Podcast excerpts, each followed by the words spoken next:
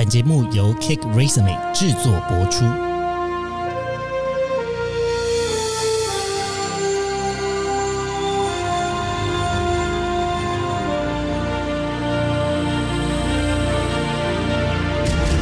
欢迎来到职涯探险，我们将固定在每周分享职场与人生的真实现场，图鉴各种职场生活丛林中的经验故事。欢迎来到今天的读书月会，我是 Joe。我是 Claire，发出低谷的声音，我是亨利。大家就是我们亨利现在的声音还在复原当中，所以这一集会由我跟克莱尔来多多的主持。不过大家仍然是在职涯探险，没有错。那我们今天要读的书是哪一本书呢？今天要读的是《复利的本质》。那它的标题还蛮耸动，它好像是说什么巴菲特。股神巴菲特什么？等下，几乎都背下了这本书的内容。哦，对，背上太厉害了吧？对，然后这本书的小标是赚一千美元的一千种方法。然后在一开始我没有对这个标题特别有印象，但是在我读了之后，发现他真的讲了几乎快一千个故事。你有数哦？我不知道，但是我记蛮多，就发现真的好多故事哦，真的。我一开始也是被那个巴菲特几乎都记下了这本书的内容，就是有点吸引到。哦，所以这是亨利当时想要看这本书的原因。但是我后来发现。这一千个方法 对我有帮助的可能不到十个。我先说明一下，因为它里面的书啊，就是这本书的，我觉得它原本的年代应该是写的蛮早的，虽然它在台湾并不是。很久以前上出版的啊，我后来查了之后，发现它首次出版是在一九三六年，哇，然后在台湾出版是二零二三年。嗯，因为它里面的非常多故事都很有那个年代的美国的味道，比如说它有一章写了超级多那种上门推销的方法。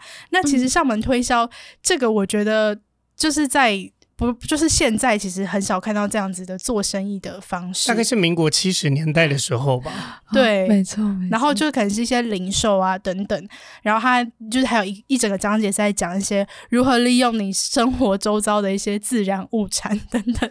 总之就是我觉得读起来就是还蛮蛮有趣的，但是你确实可以感觉得到里面的故事真的不是现代的故事。我们可以先归结一个重点，就是所以股神巴菲特很看重的东西，可能在我们现在不见得每一项都这么重要。哦哦，这可能是一个延伸的，大家可以思考的。就下次如果你看到有书在这么推荐股神巴菲特看过的书，你可能先考虑一下。巴菲特出生在什么年代吧？他毕竟也是活了很久，他毕竟也是几几十岁的老人了。没错，我后来在看这本书的时候，就我就蛮好奇，因为其实呃我对巴菲特不是很了解，所以我看了这本书之后才去查他的生平。然后他就是呃他就写说，巴菲特是在呃他就想要赚很多钱，那那他。其实，在二十岁的时候就已经赚到好像九千七百美元，在那个时候，有人查是在二零一六年查，大概就是九万多美元，嗯，这样的数字。那他会累积这些财产呢？他是靠着就是送报的。工作，所以在那个年代，他用送报累积了这样的财产，所以我们可以想说，就是它里面介绍的故事啊，可能就是可以对应到那个时代。哎，我觉得你说的很好，因为虽然说大家对于巴菲特认识是股神，但是这本书其实他想要讲的很多概念，是你那个本金的重要性，而不是你全部都靠投资去滚出那些复利，而是你的本金本身就要足够。这个概念其实我在。蛮多就是不是以就是股市为本业的一些一般的工作者的身上，就是我也很常听到这样子的观点，就他们并没有想要辞职全职做股票，他们还是很在意他们本职上面的，就他们本身工作的成长性跟他们本身工作的那个薪水可以带来的复利，而不是单纯靠投资。哎，那我想问，就一个问题，就是在你看完这本书之后，你觉得这个书的书名《复利的本质》指的是什么呢？其实我之前没有想那么多，可是刚科尔讲了之后，我好像一时意会到，也许他就是在讲你的本金的重要性，而不是不断的去追求高复利，在追求高复利之前，你必须要稳扎稳打的拥有所谓的第一桶金。虽然说他那个标题写那个一千美元，以我们现在眼光来看，就现在的一千美元，其实你好像不会觉得那是一个多么惊人的数字，但是他就是想要体现的是那个年代你如何稳扎稳打的去累积那第一个一千美元，然后透过那一千个美元不断的滚出你的复利。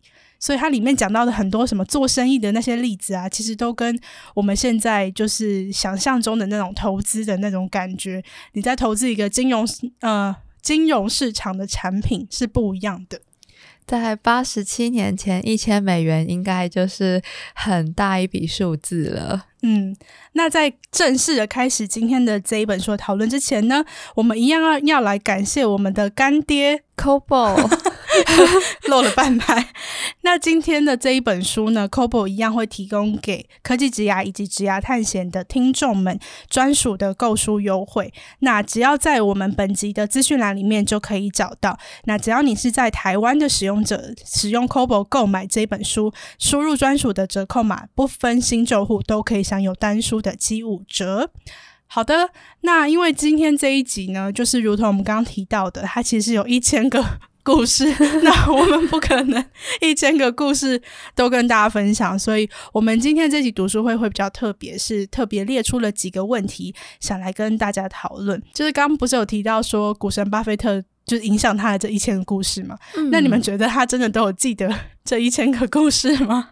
我觉得他一定没有记得，这一定是一种夸张的说法，因为它里面很多故事其实超超小的，嗯，或者是他有些故事是没有说完，很琐碎啊。我我我我自己是觉得，如果大家想看这本书的时候，一样还是非常推荐，就是直接到章节的最后面，先看它的一些重点整理，然后这些重点整理中，你再回去看你有没有觉得特别让你有感的故事。不过他的故事会一直让我联想到，就是在底层逻辑那本书，我们其实有提到说，如果你今天想要获利，你就要持续做出一种对的决策，让这个对的决决策不断的发生，那你就会有机会可以赚到越多钱。嗯，我觉得这个是复利的本质，就是这个是复利的本质，也 还行吧。刚才就蛮清楚，就是对的决策不断的发生，所以它的本质是对的决策。你是要说这个？然后这一千个故事里面就有超过一千个对的决决策哦。所以如何做出对的决策是一件非常困难的事情，在你不了解这个产产业、不了解这个需求、不了解。如何获利的情况下，你的决策不可能会获利。但是你如何在这个故事中去找到做出对的决策的关键点是什么？那我觉得会，我相信会帮助很多人在累积某一种商业思维上，或是创业的思维上，是一个很好的借鉴。嗯，哇，原来是。我没有想到的复利的本质是对的决策。我一开始想到的也是一千美元，对，好像我们我们自己被一千美元框架住了，因为他提到太多次了。那大家看到你觉得印象最深刻的故事是什么？诶，那我想先分享，就是我觉得印象最深刻的故事是在第二章里面，他提到的叫做。乔治·康拉德这个人卖切肉机的故事。这个故事是说，康拉德先生他想去卖切肉机，但是呢，切肉机在大家的印象中是一个很昂贵的产品。那他去推销的时候，很多人都会觉得说：“哦，这个东西很贵，我一定买不起。”那他就是在讲完了这个东西的好处之后呢，让大家有一个既定的印象，会觉得它一定是个很昂贵的产品。但它最后秀出来的那个产品价格却比。实际上的还要便宜很多，所以很多人就被这样子吸引了，就觉得说，哦，原来这个东西的 CP 值这么高，然后他就会买了。嗯，所以我觉得他让我蛮印象深刻的是，即使这个我们现在可能不太需要切肉机，但是大家会对于这种价格上面的反差，还是会。可以成为一个很好的推销手法。嗯，这其实就是心理学上的那个锚定效应。什么是锚定效应？就是你先你跟对方讲话的时候，你先定一个锚，然后他不知不觉在后续的谈话中，他就会用这个锚来做比较。哦，对，所以我觉得，哎，其实我想要分享的也是一个类似的故事，好像也是在第二章。就我刚刚不是提到说这本书讲了很多上门推销的案例嘛？嗯，然后它里面有个案例，我忘记那个人的名字了，但是那个人他就是上门。专门上门向家庭主妇去推销各种家庭的生活用品，那有些是呃家庭主妇常用，但是对于他来说利润比较低的；有些是不常用，但是利润比较高的。那他采用的手法是，他会轮流的推销，他会先拿利润低，但是家庭主妇很常使用的，比如说呃袜子这种。就是先推销，然后通常大家就是会觉得说，哎，就是常用到的东西啊，然后也不贵，所以通常都会很容易的买单。然后在这个过程当中，他会再夹杂一些对于他来说利润比较高，但是可能不是那么常购买东西，比如说肥皂。那这个过程当中，他就可以同时让对方愿意跟他继续谈话，然后也愿意买那些无论是对他低或高利润的产品。我就觉得还蛮。就是蛮善用对方的心理嘛，就是还蛮蛮有趣的。他不会一味的只推销他自己想卖的东西。然后我找到了，这是在第二章的故事，然后它是叫做查尔斯·格雷夫的三明治销售术。哦，对对对对对。但我都想说，这些人到底是谁啊？他是从哪里去搜集到这一千个故事，然后还有他们那么具体的名字？的确。那亨利，你有最印象深刻的故事吗？我觉得他印象深刻的故事呢，反而是在第八章的地方。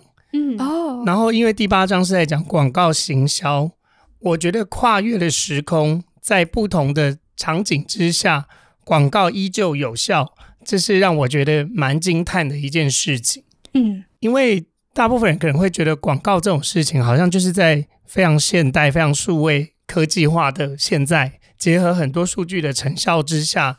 广告才有用。广告的本质是什么？我觉得它是跨越时代以以来都没有改变。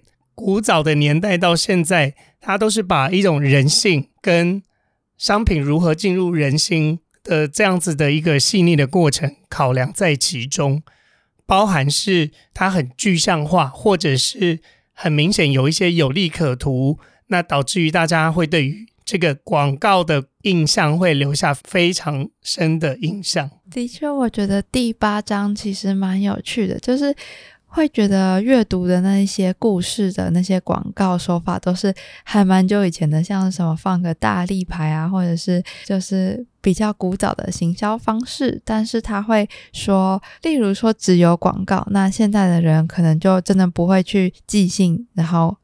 呃，送广告，但是他就会说你要定期进送，而且要越频繁越好，然后要有定期扩充有意义的客户名单，然后一定要定期的投资在你的广告上面，不能就是偶尔为之这样子，这样的广告的效益会不大。嗯，他在结尾的地方有提到说，唯一能够让广告值回票价的办法，就是要制定一个完整的计划。长达数年的计划，而不是一次几周或几个月的短程计划。这件事情放在现代的广告行销来说，我们常常会制定出很多很短期、非常促销、没有成效的广告。嗯，那我觉得这一点有一点像是在提醒我们要做出一个好的广告。它除了那个技巧之外，策略。比起技巧来的更重要。嗯，我觉得我会联想到品牌行销，诶，就是你的广告是不是有灵魂的，还是你只是为了说而说，为了卖而卖？那如果说像刚提到的，你的广告是需要长期甚至是数年的规划，那你背后会需要有一个核心的骨干，那这个骨干就是你的品牌价值、品牌精神、品牌印象到底是什么？如果你只是想要利用现在很方便的数位广告去投一些能够为你带来高效转换的电商的广告等等，那也许你只要只需要有吸睛的图片或者是影片或者是文字。但是如果你要能够透过广告去为你带来顾顾客的长期的忠诚度，那这种的话，可能就需要更深厚的关于品牌相关的规划。我会想到的是这个，这就有点像是，如果假设我们今天要创业来开一家店，你们会想开什么店？你们有想过吗？你在问我吗？创业，你说开一个店？如果你们今天想要当老板的话，你要当什么样子的老板？Harry 为什么会想问这个？因为如果你们有想要当老板的话，你就会重复在思考一件事情：是那如果我要卖，我要卖什么？从这一本书，它呃非常广泛的从一种制造生产，然后民生需求，然后到贩售服务。各式各样的都可以成为一个公司，或者是他是一个老板。我之前有想过要当饰品的老板哦，然后是因为我之前还没找工作的时候，有一阵子很闲，然后就觉得自己做一些手做的饰品，好像也蛮有趣的，但但没有没有实没有执行。之前有一次在我生日的时候，我朋友。约我去吃一家店，然后他请我吃饭。然后那一天，我就跟我朋友说，在吃完那顿饭之后，我很想要以后有机会的话，能够开像这样一样的店，因为那是一个应该是一个妈妈跟女儿一起经营的咖啡厅。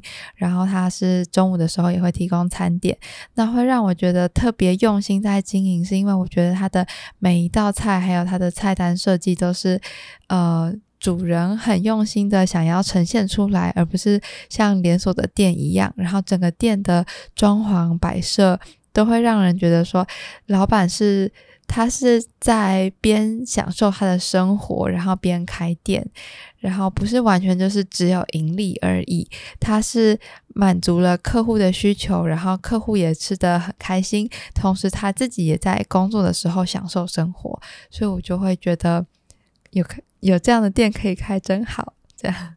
那那你有觉得一定要是咖啡厅吗？嗯，好像也不一定。主要是让我觉得那家店让我感受到，呃，老板是很用心在经营的。嗯，虽然这个开这家店好像跟里面，呃，因为这本书主要是在讲说。致富的心态，然后盈利好像跟盈利比较没有关系，感觉比较像是这个老板是他想要过好他的生活，所以他呈现出这样的服务。但是，嗯，就是他能够。而像这本书里面，很多时候他提到的都是说：“诶，我刚好在缝一个娃娃，然后我刚好救了一个娃娃，所以我就把这个拿来当做我可以赚钱的一个手法好了。”嗯，然后在自己的兴趣中顺顺便把它也拿来当做自己的事业。嗯，诶，它里面有其实有反复提到说：“何不试试看把你的嗜好变成可以赚钱的呢？”然后。我因为就是我通常都是按照刚亨利讲的，就是会先去看一下每一个章节最后的整理嘛。然后他有时候我记得在两三个章节里面都看到了类似的观点，而且他就是很一句话暴力的跟你说，你的兴趣有可能是可以赚钱的什么的之类的，何不把你的兴趣做到最好，让他可以赚钱呢？然后我就想说，哦。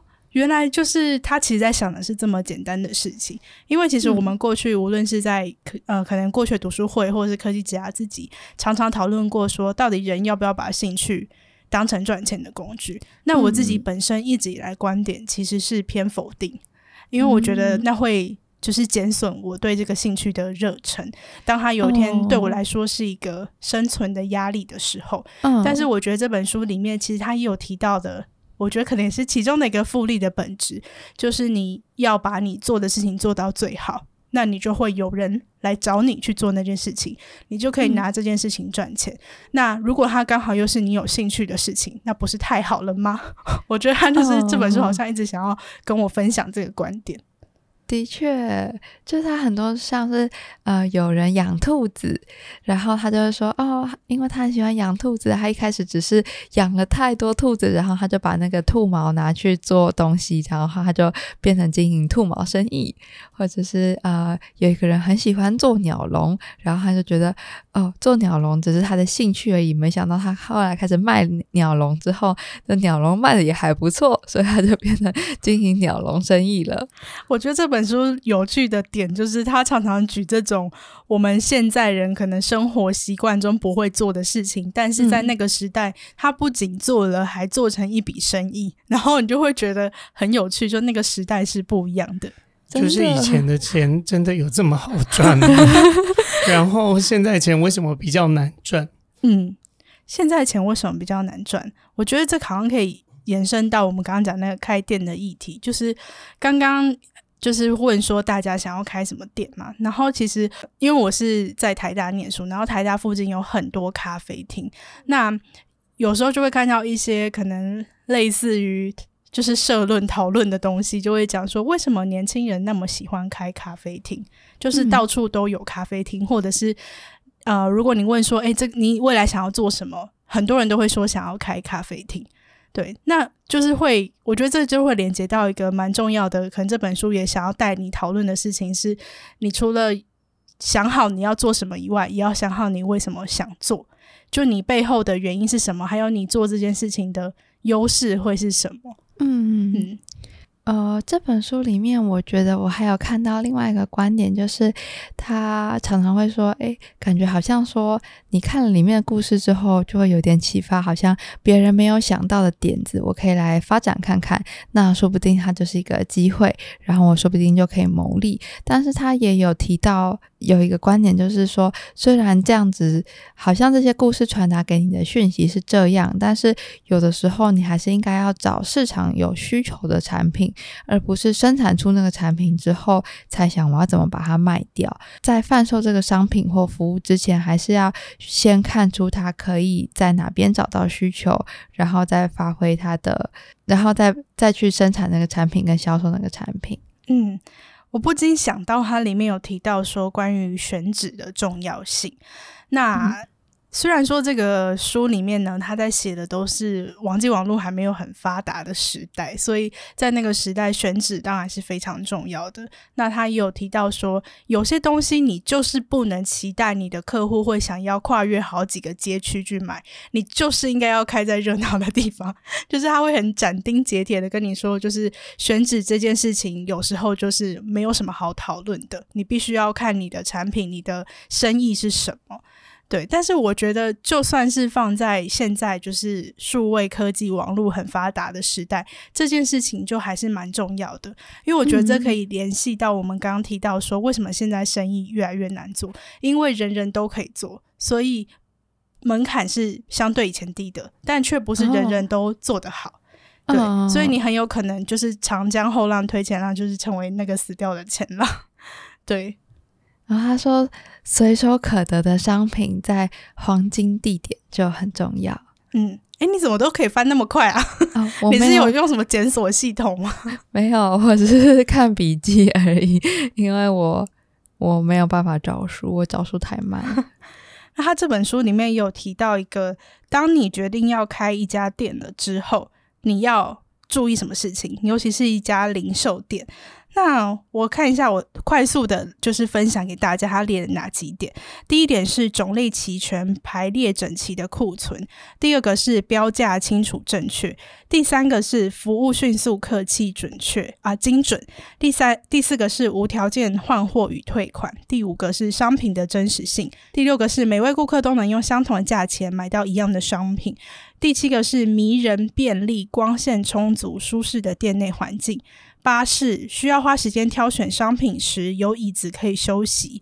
九是会贴心照顾儿童与随行亲友。最后一个是正确填写订电话订单。我真的觉得，我那时候看到这十点的时候，我就想说，嗯，就是好像也没有什么好特别列出来的。可是你不觉得这个东西在将近快一百年前就是这样很神奇吗？最近这几年在便利商店有经过很多次的大转型。然后才新增了座位席跟就是一种舒适的氛围。哦哦，对，嗯，以前没有这样子的概念，但是为什么他们要做？因为他们发现这件事情提升了店家的营业额，所以他们做了这样子的操作。你会发现，其实很早之前在美国做零售就已经有这样子的概念了。嗯，但是它还是要看产业别，还是要看你贩售什么商品，看你翻桌率跟它对实际的营业额带来多少的帮助。嗯，但我我自己是觉得蛮神奇的啦，它有一种跨越时时空都还是真理的存在的感觉。嗯，而这本书的那个出版者是专门做收音机的公司，超有趣的 收音机公司的内容行销。哦，好酷哦！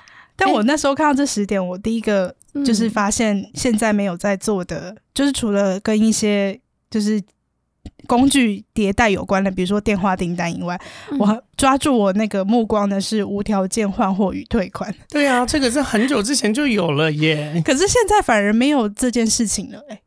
现在还是有啊？有吗？哪有无条件换货与退款呢？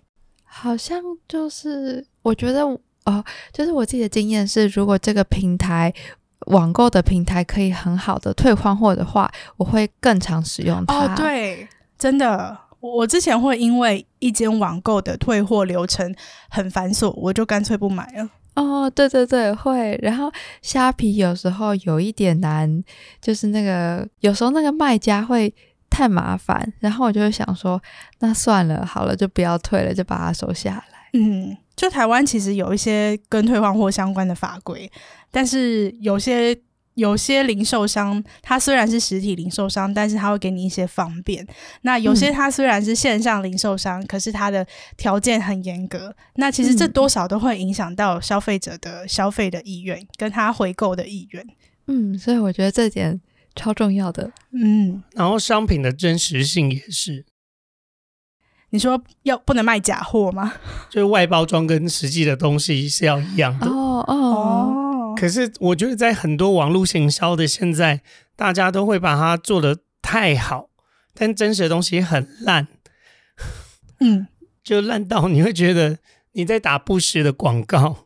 嗯，可是商品的真实性早在这么久之前就已经在告诉大家说，真实性很重要，因为。如果你是不真实的，你就不会有回回头客、回购或者是推荐客 啊。那这样是在这一点上，反而时时代是在退步的吗？我觉得人多少就是走上了投机取巧的面貌。嗯，想要赚快钱的人越来越多了。我自己个人的感觉是这样了。我会觉得，我看到这点就是商品的真实性的话，我想到的是，有些平台可能我网购的平台，它呈现的东西比较少，我就不敢下单。像是呃衣服的资料，如果它每一条都写清楚，然后拍的很细致的话，我就会更愿意去购买。但是如果它只有给我一张照片，然后都没有写清楚资讯的话，我反而就会害怕购买。嗯。哇，真实性！我突然想到一个例子，诶，就是随意跟大家分享。就如果听众朋友们有人是有在研究香水的话，就是我最近有在研究香水，然后我发现有蛮多香水的牌子，你搜就是搜寻它的名称之后出来的就是 SEO 的前，甚至是第一个页面，点进去我都保持很大的怀疑啊，感觉像水货，因为它的。就是它的整个官网其实做的还蛮完整的，就是看起来真的煞有其事，好像真的是一个品牌的官网。嗯，可是它的价格是蛮便宜的，就是可能会便宜个呃，比如说一罐五千的香水好了，可能会便宜个一两千块。嗯，那我最后就是发现说，它其实都没有详细的联络资讯，而且他的联络资讯竟然只有给你一个 LINE 的账号，然后我就。觉得非常的奇怪，然后我发现不是只有一个牌子的网页是这个样子，而且他们的 SEO 都做得很好，就是 搜寻的时候它是在前几名的。嗯，对，所以我就想到商品的真实性，又想到网购，分享我最近的一个例子给大家，希望大家不要受骗。好，那我想分享一个最后一个，因为我觉得他说贴心照顾随行的儿童跟亲友这点非常的有趣，因为就是看到一些饰品店外面，好像现在有时候都会设一个什么男友区之类的，然后想说哇，以前的人就知道说要随随时照顾那个随行的儿童跟亲友，这样子会留下好印象。以前的人就知道说，有些人只是被顺便带出来，他其实并没有想要逛街。嗯。这个我觉得也蛮有趣的，诶，那就是我们刚才讨论了蛮多。里面的故事有没有就是觉得很不合时宜，或看完觉得很好笑的故事呢？就在第二章有一个人叫他叫做乔治雷曼，然后他是专门卖点烟盒的。那他原本就是一个嗯一般的那种上门推销的推销员。那点烟盒的话，他当时是去一些可能办公室啊，就是工作的环境去推销。但他后来发现，他卖最好的地方是加油站。这个超扯，谁会在加油站那边点烟是不是那个时候还不是以前年代，真的是没有这种安全思维耶，很生气耶。对，因为我记得他那个，他好像是说，因为那个时候通常是大家抽烟的时机嘛，所以他当时就是你很容易就会有这个产品的需求，所以你只要上前跟那些司机攀谈。他们很容易就会买单。他是说，顾客碰到他的时候都正在开车，最容易被他这个点烟的行动给吸引到目光，然后就跑来问他说：“这个是什么？” 对。但是如果你是去一般的办公室推销的话，你可能就是打断别人的工作，就是别人就会没有那么有兴趣的想要跟你说话。所以你必须要出现在吸引别人目光的那个地方，成为活广告。对，虽然很危险。然后这件事情最吊诡的是，它贩售成功也不是因为它很好用，只是因为它可以符合某一种男生要跟女生炫耀的行为。我觉得整个超级不合理的。你看男人的自大心多好满足啊！我随便卖他一个满足他自大心的商品，赚他的钱就好。对啊，就是他就是这种书里面很多这种古早时代臭直男，意意想不到的小故事，硬是要骂。那 Clare，你有哪些你觉得很废的故事吗？哎，我想到的比较，这样一比较下来，好像没有那么好笑。我想到的是卖蛇肉，这个这个故事它出现在是响尾蛇肉。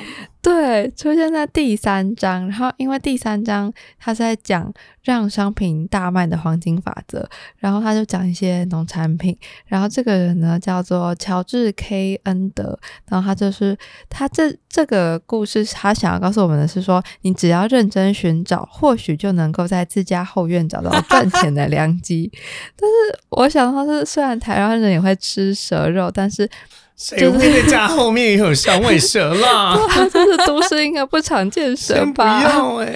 而且他还教人家捕蛇，然后我觉得很危险，所以我就觉得，呃，我没有想要开蛇肉罐头工厂。重点是他不止卖蛇肉，他还把蛇蛇做成相关的装饰品，嗯，什么响尾蛇环之类的，然后还拿去世界博览会展览，嗯。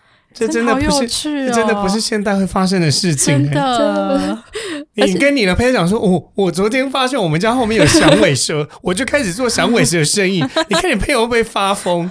朋友看说，怎么不打给消防队啊？好危险哦！啊，你这个危险的女人，好有趣哦！突然间做起了响尾蛇的生意，我真是没有办法理解，太可怕了。我突然想到，我之前有一阵子很着迷看一个历史的频道，然后他也都是在讲，就是差不多这个年代或者是更早以前，就是大家当当时的生活习惯。然后不是有时候会说什么很久以前的，比比如说某一个时代的欧洲人，他们因为喜欢脸白白的，所以他们会。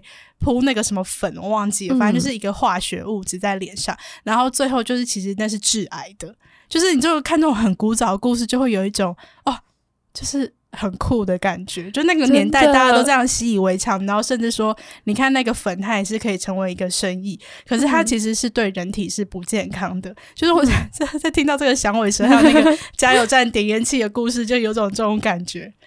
我觉得这本书有一种就是年代感，然后看起来就会觉得有时候就想说啊，好朴实哦，然后 好有趣，对，然后他会很认真在帮你算说他的佣金是多少，然后他一个礼拜后赚多少，一个月赚了多少，然后就会觉得这真的不是这个年代的故事，真的。对，但是我也要就是分享一个观点，就是其实你要成功贩售一个商品，有的时候并不是它，就像我刚才讲的，它并不是真的很实用，有的时候它是满足某一种心理上面的需需求跟欲望，嗯，譬如说尝鲜，或者是可以拿出来炫耀，嗯，这它就可以成为一种很很耸动一时的商品。我记得它里面也有提到一个卖植物的故事，然后那个卖植物的人，他并不是直接拿一盆植物跟你说，诶，这个植物有多漂亮，有多好，它有什么功能性，而是他会去帮你构想说，诶，你就是养了这么多植物之后，你家会是一个怎么样美丽的风景？他是贩卖一个未来的想象给你，而且还很聪明，就是因为你要有这个想象，你不能只买一盆，所以我就觉得他还蛮有趣的，就是有点像是卖一个故事跟卖一个期待给你。就像是你网购家具，然后他就会给你一个渲染图，这个家具放在你家会长怎样？嗯，然后就会哦，那好像可以买。没错，虽然这个这本书呢，告诉大家一千个赚第一桶金的办法，但是我个人觉得最受用的就是在第十三章告诉你，你的钱会如何不见。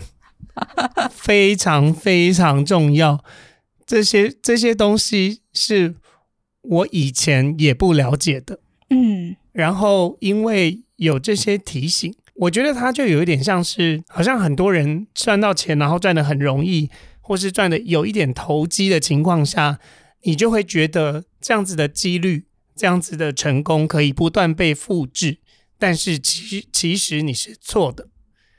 本质上，你并没有看对，你这次成功的原因是什么？嗯，如果你真的知道你这一次赚钱的原因是十拿九稳的，而不是一种运气上面的成功，那当然你在做，你会再赚到钱。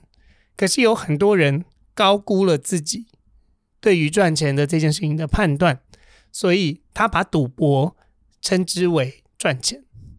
所以他就继续赌，嗯，然后钱就不见了。我觉得它里面有提到的一些观点让我蛮醒思的，就比如说他说有钱人才有本钱做投机的买卖，散户是玩不起的。不要把你手上所有的钱都投入股票市场。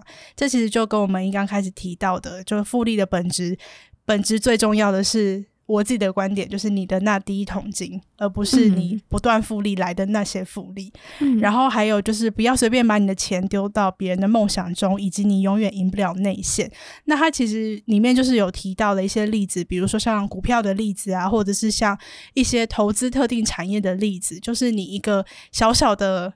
就是散户是没有办法去对抗那些投资很久、经营很久的大企业。那其实我也在想说，因为就我们以投资股票市场来说好了，就本来就是有赚有赔。那赚的人是哪些？赔的人是哪些？当你今天没有。